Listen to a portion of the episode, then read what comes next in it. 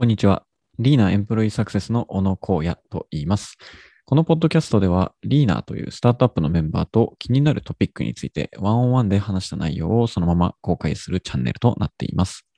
今回は、エンジニア採用担当の目線から、エンジニア採用について語ってみたという話をしてみました。では、仕事のお供にどうぞ。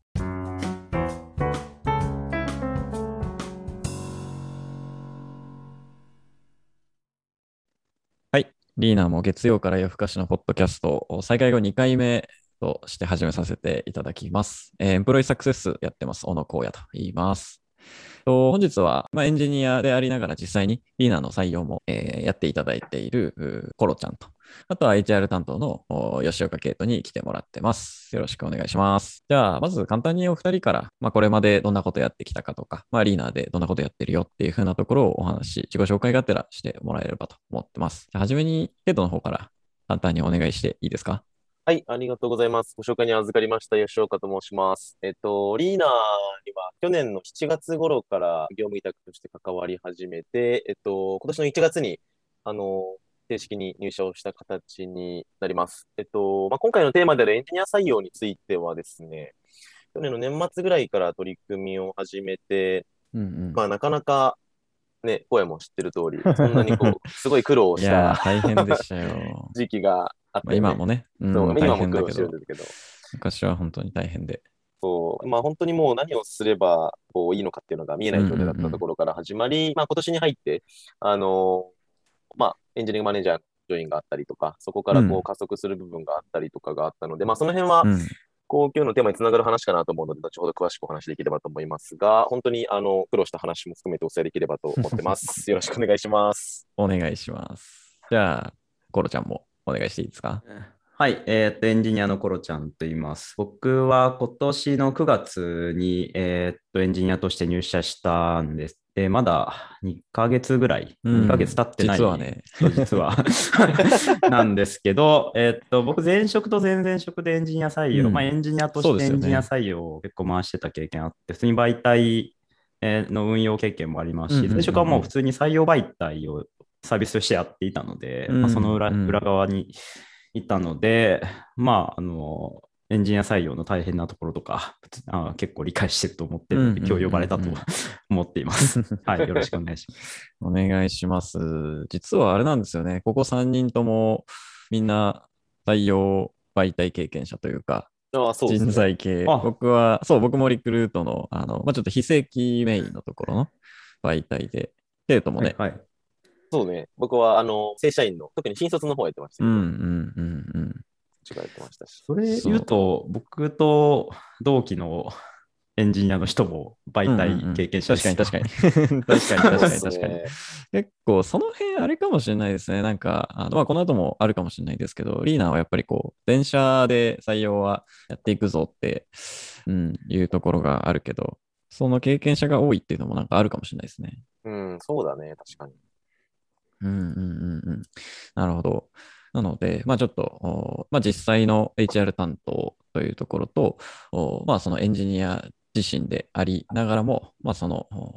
視点から採用に携わっている、まあコロちゃんというところで、まあ両方の視点からあ伺っていければなと思ってます。で、今回特にその、まあ採用、まあ今の時代とかだと、なかなか採用も積極的にやる会社あ多くないっていうところもあるかもしれないですけど、その中でもエンジニアっていうところに、まあ、ちょっと特化して、えーまあ、一般的に言うと、やっぱりその、まあ、難しいっていう風なイメージあるかなと思ってますけれど、まあ、ちょっとケイトとかに、その他のビジネス職の採用、まあ、デザイナーとかも含めて、いろいろ職種ある中で、エンジニア採用っていうところで言った時の、なんかこう、特別性というか、特徴みたいなのって、なんかどういうことが思い浮かびますかね？そうだね。特にまあ自分が非エンジニアだからっていうのはあると思うんだけど、あの、まあ一番最初にやっぱ頭に浮かんできたのは、エンジニアのこと何も知らないっていうことうが、ん 採用担当自身がね。そうだね。それは一番こう、他のビジネス職との違いかなと思う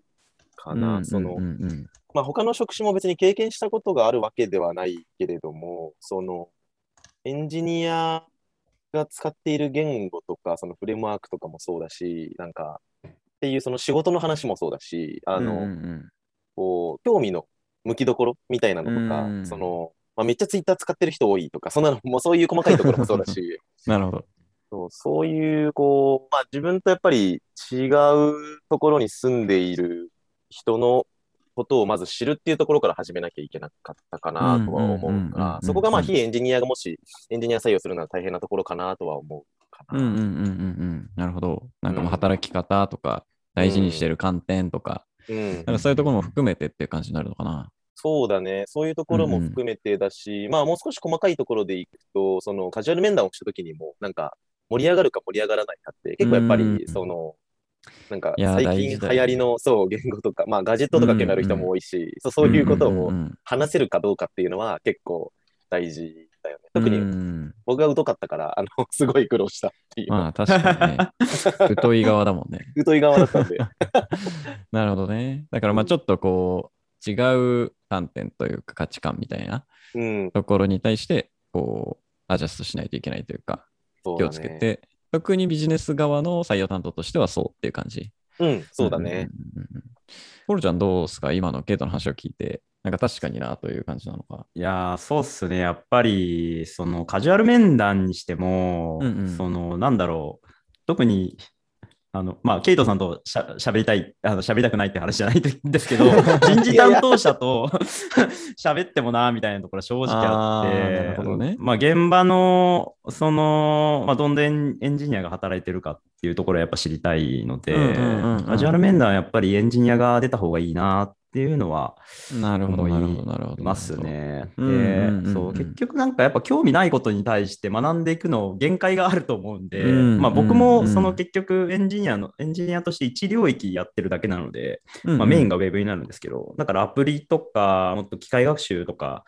だったら全然領域違いなんで、うんまあそういう人はサインした方が絶対いいでしょうし、だからそこはやっぱり限界、なんかせ採用担当、本当非エンジニアの採用担当として、まあ、やっていくのは結構限界があるので、やっぱ現場をいかに巻き込むかみたいなところが重要かなと思いますね。なるほど。逆にこう、エンジニア、現場のそのエンジニアと喋る方がいいっていうのでいくと、そこでこうどんなことを確認したいなっていうのがあるんですか？ああ、僕なんかあんまり、なんだろう、スキルとかを確認している わけではないんですけど、まあ、最うんうん近やっぱり流行ってる、まあ、話題になる技術とかの話をしたりとか。ああ、なるほどね。うんうんうんうん。なんか雑談が多い気はしますね。ああ、僕なるほど。うんで、まあ、なんかこの人一緒に働けそうかみたいなところをそれで確認したりとか。じゃあその会社で具体的にどういうことをやってるとか、なんかその人のスキルがどうかというか、もう本当に広くエンジニアリングに関しての雑談っていうことをできるっていうね。意味。ああ、はあはあはあ、なるほどね。まあ確かにそれで言うと、けども大変、大変というか、うん、限界あるよね。限限界あります。だ僕でも限界ありますもん。なんかそう、そう、常に日頃から、まあ、技術は新しく、なんかアップデートされていくんで、新しいものが出てる。のを、全方位キャッチアップしていくなんて無理なので。なるほど。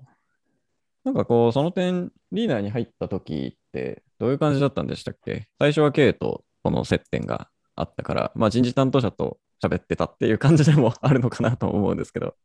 いや、なんかね、それで言うと、つながりがなんか複数あっ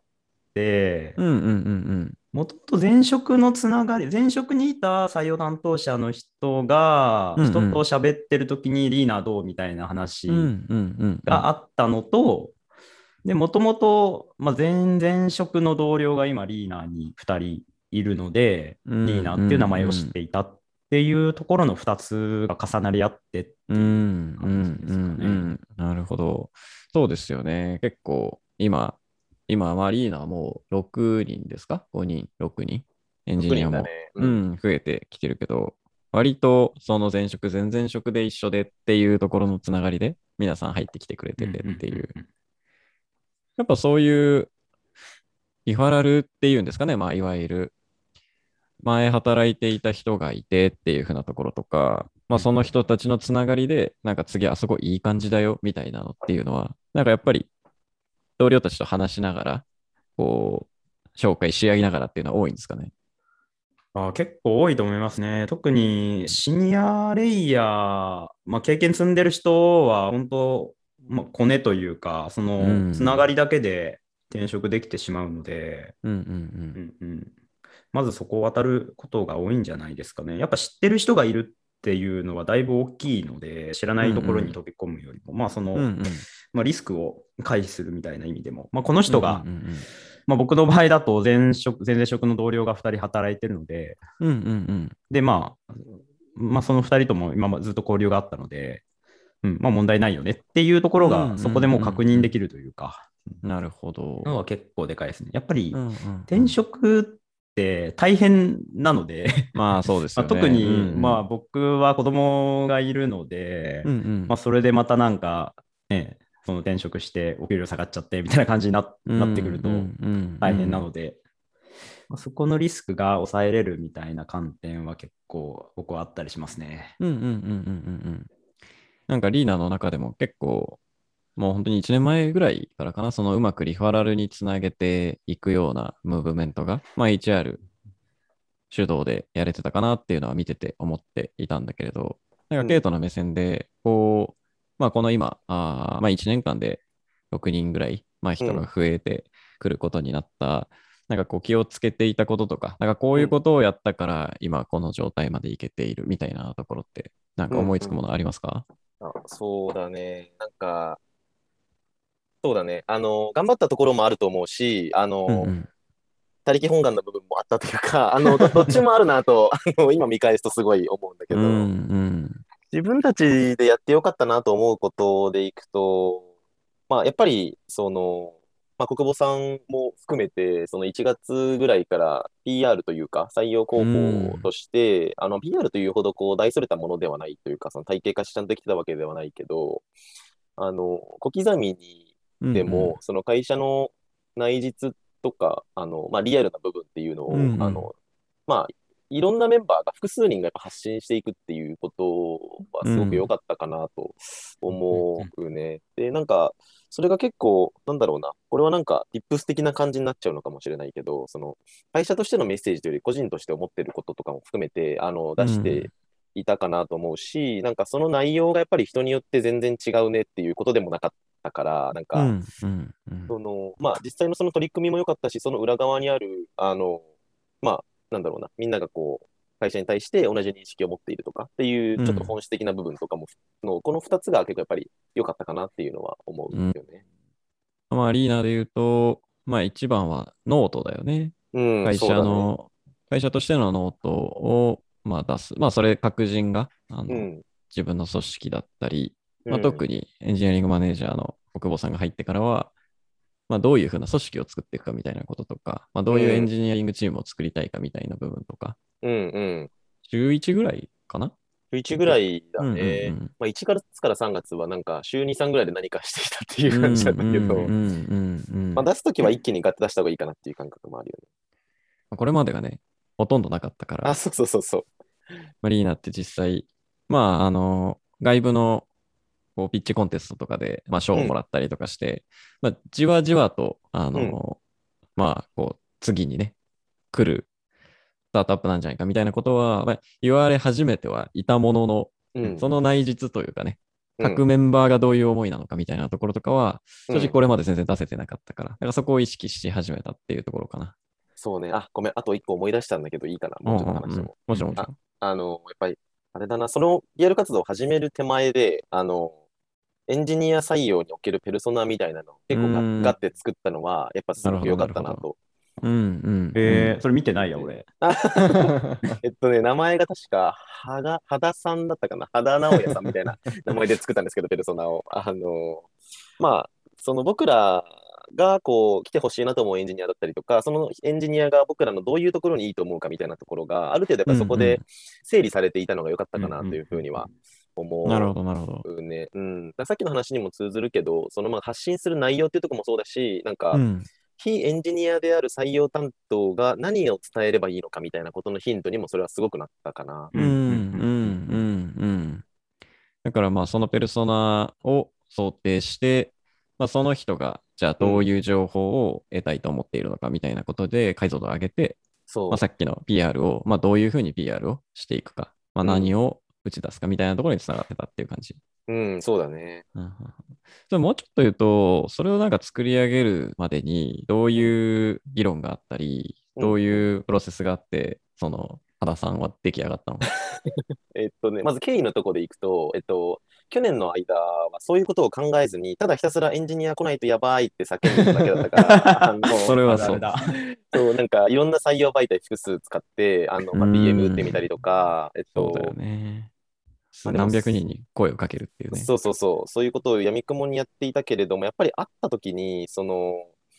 えっと、まあ、その会ったエンジニアの人が魅力的と思ってくれなかったら、あの、続かないじゃないですか、その先が。うんうんうんうんだけど、やっぱり何を魅力的に思ってくれる人なのかっていうことが分かんないから、こう、させないっていうこともあったりとか、あの、うんうんうんうん僕らとしても、逆に言うとそれが刺さんないエンジニアは合わないんじゃないかっていう、一定のまあスクリーニングにもなるとそう思うんですよね。そうそうそう。そうだよね。そう。だから、そこやっぱり整理したいなってなったのが、そういうきっかけが去年あって、今年入って整理をしたっていうのがありますね。で、まあ、作っていく過程では、やっぱりエンジニアに声聞かなきゃわかんないんで、あの、そんなことができてなかったリーナーにも入ってくれていた数少ないエンジニアの、あの、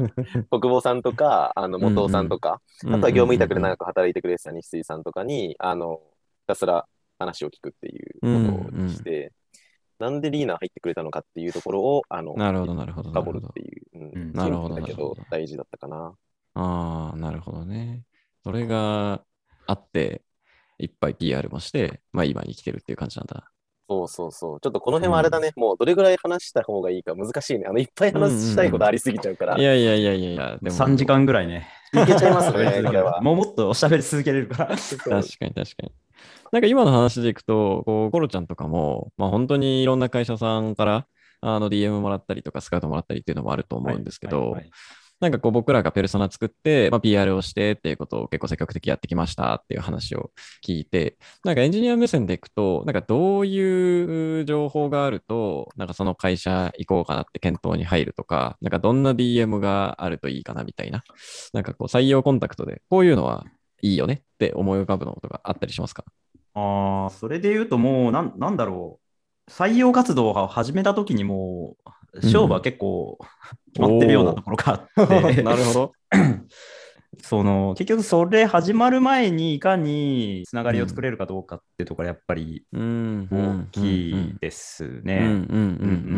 ん。転職活動始めたんでって言っていきなりその連絡来る人よりも前々から知ってる人の方がやっぱり話していけようかなって話にはなりますね。うん。うん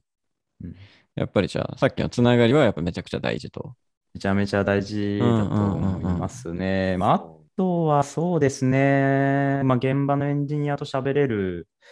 とか、僕は逆になんかもう一歩踏み込んで、まあ、その一緒に働くのが、まあ、スタートアップなんでエンジニアだけじゃないと思っていて、そうですね。そうですね、まあ、ビズセールスのメンバーとかとも喋ってみたいなと思ってたんで、そこに踏み込める会社がなかなかいないので、うんまあ僕はですけど、なるほど。うんうんうんそこが結構、そうですね。ほぼほぼみんなと喋った気がするので、僕入るそうですね。そうです そねこ。は結構大きかったなと思いますし、あーそれで、まあ、ここの会社でやっていけそうかどうか、自分がそこでバリューを発揮できそうかどうかっていうところが、まあ、割といけそうだなってなったっていうところ、うんうんうんうんうん。まあ、その辺不安がなくなったところは大きかったりしますうんうんうんうんね。それはあれだね。まさにペルソナ通りの。そうそうそう。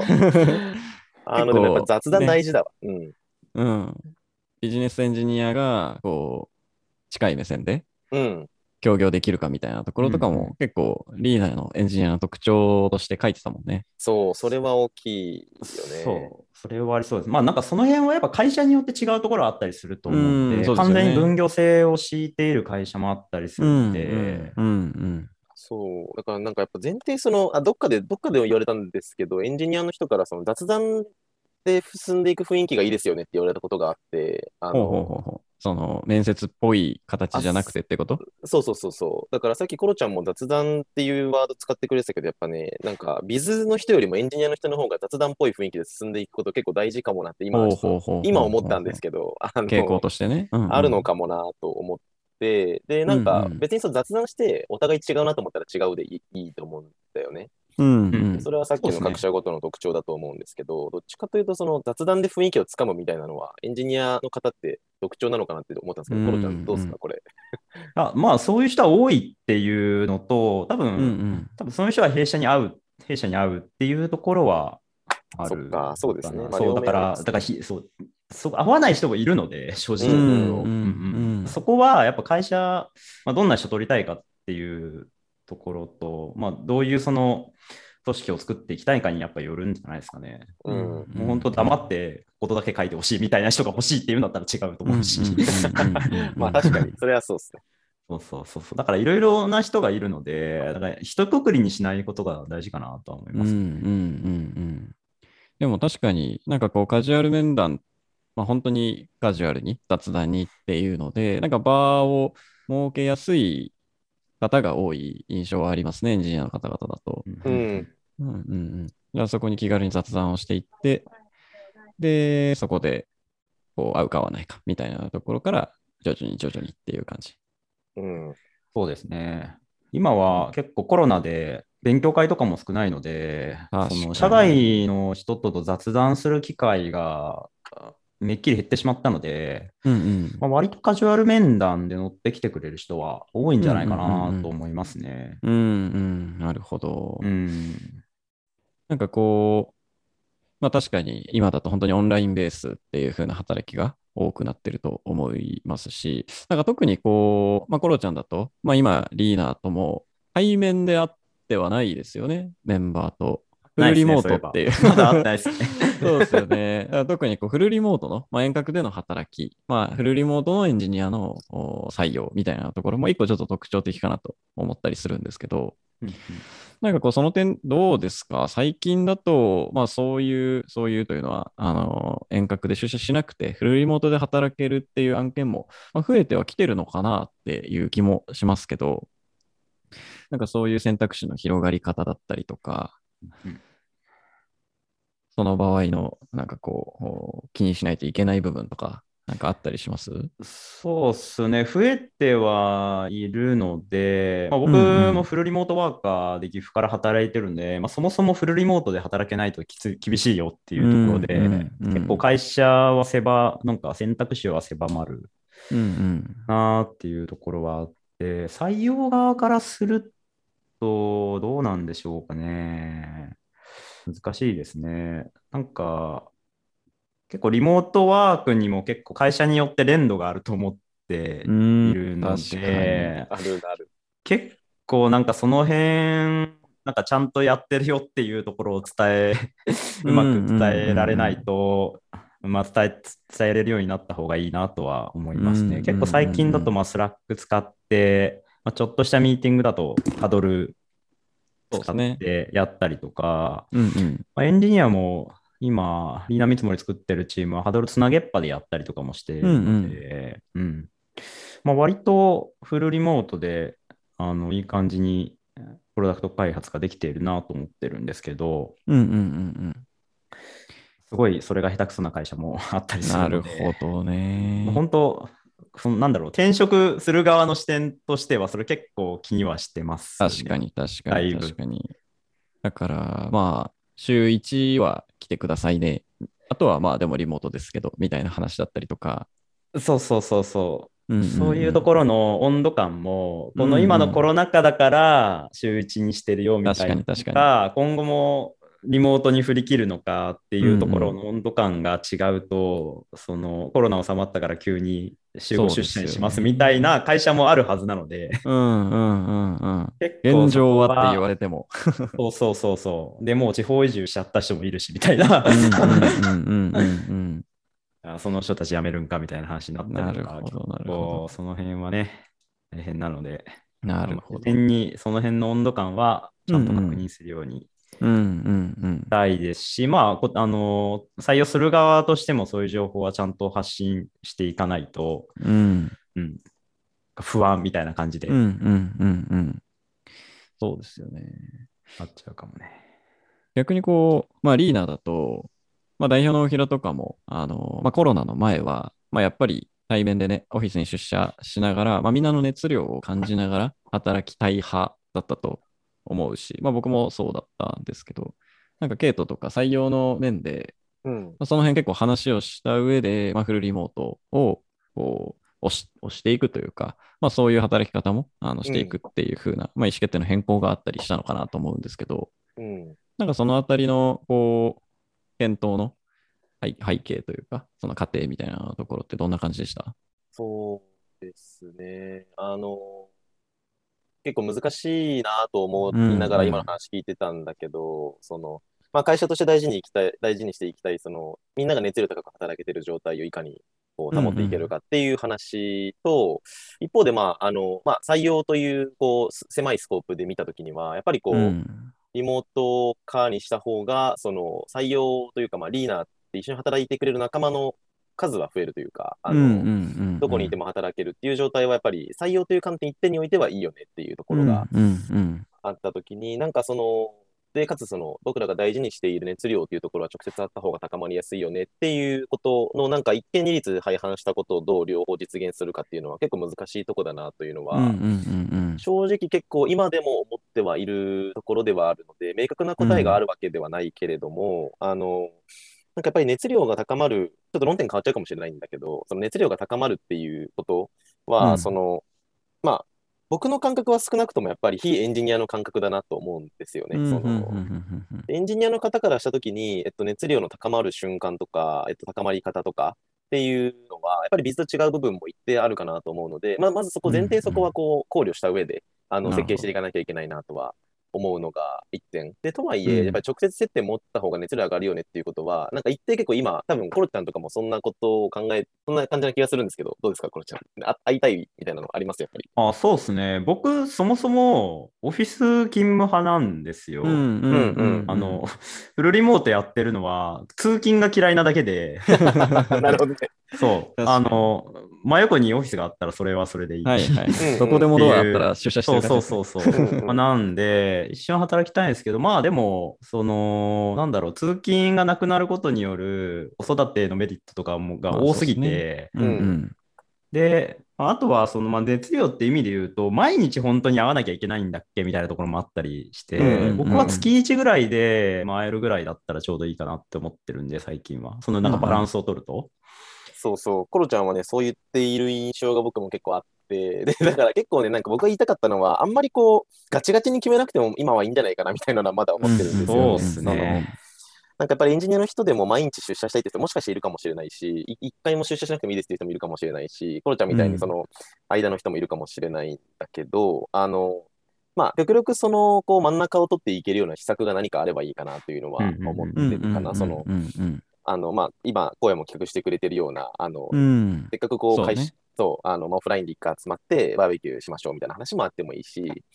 で、逆に言うと、こう、遠方に住んでる方が多いからこそ、オフィス、まあ、移転、次いつするかわかんないけど、あの、次のオフィスはこう、みんなアクセスがいい場所がいいよねとか、いうこととかも含めて、なんかそういうことをちゃんと考えながらできていれば、あの、あまりリモートでも、ぶっちゃけ問題はないかなと思ってる部分もあったりするうんうんうんうん。かなという、ちょっと、すいません、なるほどね。いやいやいや。まあでもその辺は、今は Leaner は結構、まあもちろん出社したい人は出社してもいいし、まあフルリモートベースで働きたいという人はそれでも OK で、で、まあその中で結構今だと本当にツール、さっきコロちゃんも言ってた、あーまあ Zoom もそうだし、 Slack のハドルって本当にちょっと今いいっすかっつって話せるような、うん。こう、ツールが出揃ってきたり、まあ今だと、ちょうどね、来月、再来月ぐらいにオフラインで一回ちょっとね、こうパーティーしよっかみたいな話とかもしてたりするんで、まあそうやって、まあ温度感は伝わる場を持ちつつ、コミュニケーションもしやすい環境にしながら、うん。まあ、働き方ということになると、まあ僕もそうです。し、コロちゃんもお子さんいる方とかだとね、それ以外大事にしないポイントも出てくるんで、なんかそこが融通きくような会社としての受け方になると、まあなんか一番魅力的に映るのかなっていう感じですかね。うん、確かに荒野の言う通り、今は結構その辺がうまく回っている気もすうんうるけど、自分たちではこう、なぜうまく回ってるか気づけてない部分もやっぱ全然あるなって今話しながら思ったから、うんうんうん。うんその辺はなんかね、あの、うまくこう棚卸しをして発信していけると、またヒントになるかなとも思うよね。ありがとうございます。ざっくり、だいたいそろそろお時間かなというところで、これアジェンダの タイトルの話でないんじゃない？大丈夫かな？ウルトラマシー、ウルトラ C は、まあでもないけど、そうですね。まあでも、雑談をしながら広く掘り下げましたということで。ちょっと話したいことが多すぎて難しいね、そうですね。そうですねそうですね。まあなんか結構何回かやってもいいのかなと。特にこう広くね、エンジニア採用っていうところに関してね。これもう5回ぐらいやりたい。あの、うんうんうんまだ20%ぐらいしか出ていない。や、そうそうそう。もっと。とね、ちょっと大事な話を、ね、いっぱいありますできてない。いっぱいありますできてないから。そっか。じゃあちょっと、あれしましょうか。次回も。次回目やる2回目。一旦そう、このテーマは話すことがいっぱいあるっていう発見があったので、発見が、そうですね。確じゃあ。お前らは逆に何を喋りたいんだっていうのを、コロちゃんと僕が、あの、ちょっとテーマ的にね、こう、話したいことをあげろというのをやってもいいかも。そうね。この後ちょっとね、聞聞きながら、また次回、エンジニア採用に関しては、まあ、他の人とかもね、結構呼びながら話せる気がするんで、うん、うん、本当に。うんちょっとじゃあ、第2回、3回、このテーマでもやっていきましょうか。やっていきたいですね。ありがとうございます。なんかもし最後に言いたいことあれば、いかがですか？コロちゃんどうですか？いや、じゃあ次回、次回にご期待ください。けども、OK。あ、オッケーオッケー。あの、次回にご期待くださいということで、ちょっと含みを持たせて終われればと。わかりました。では、あーまあちょっとテーマより広めのエンジニア採用に関して、お二人、えーコロちゃんとゲートにお越しいただきました。ありがとうございました。ありがとうございました。ありがとうございましたはいではまた次回もお楽しみください。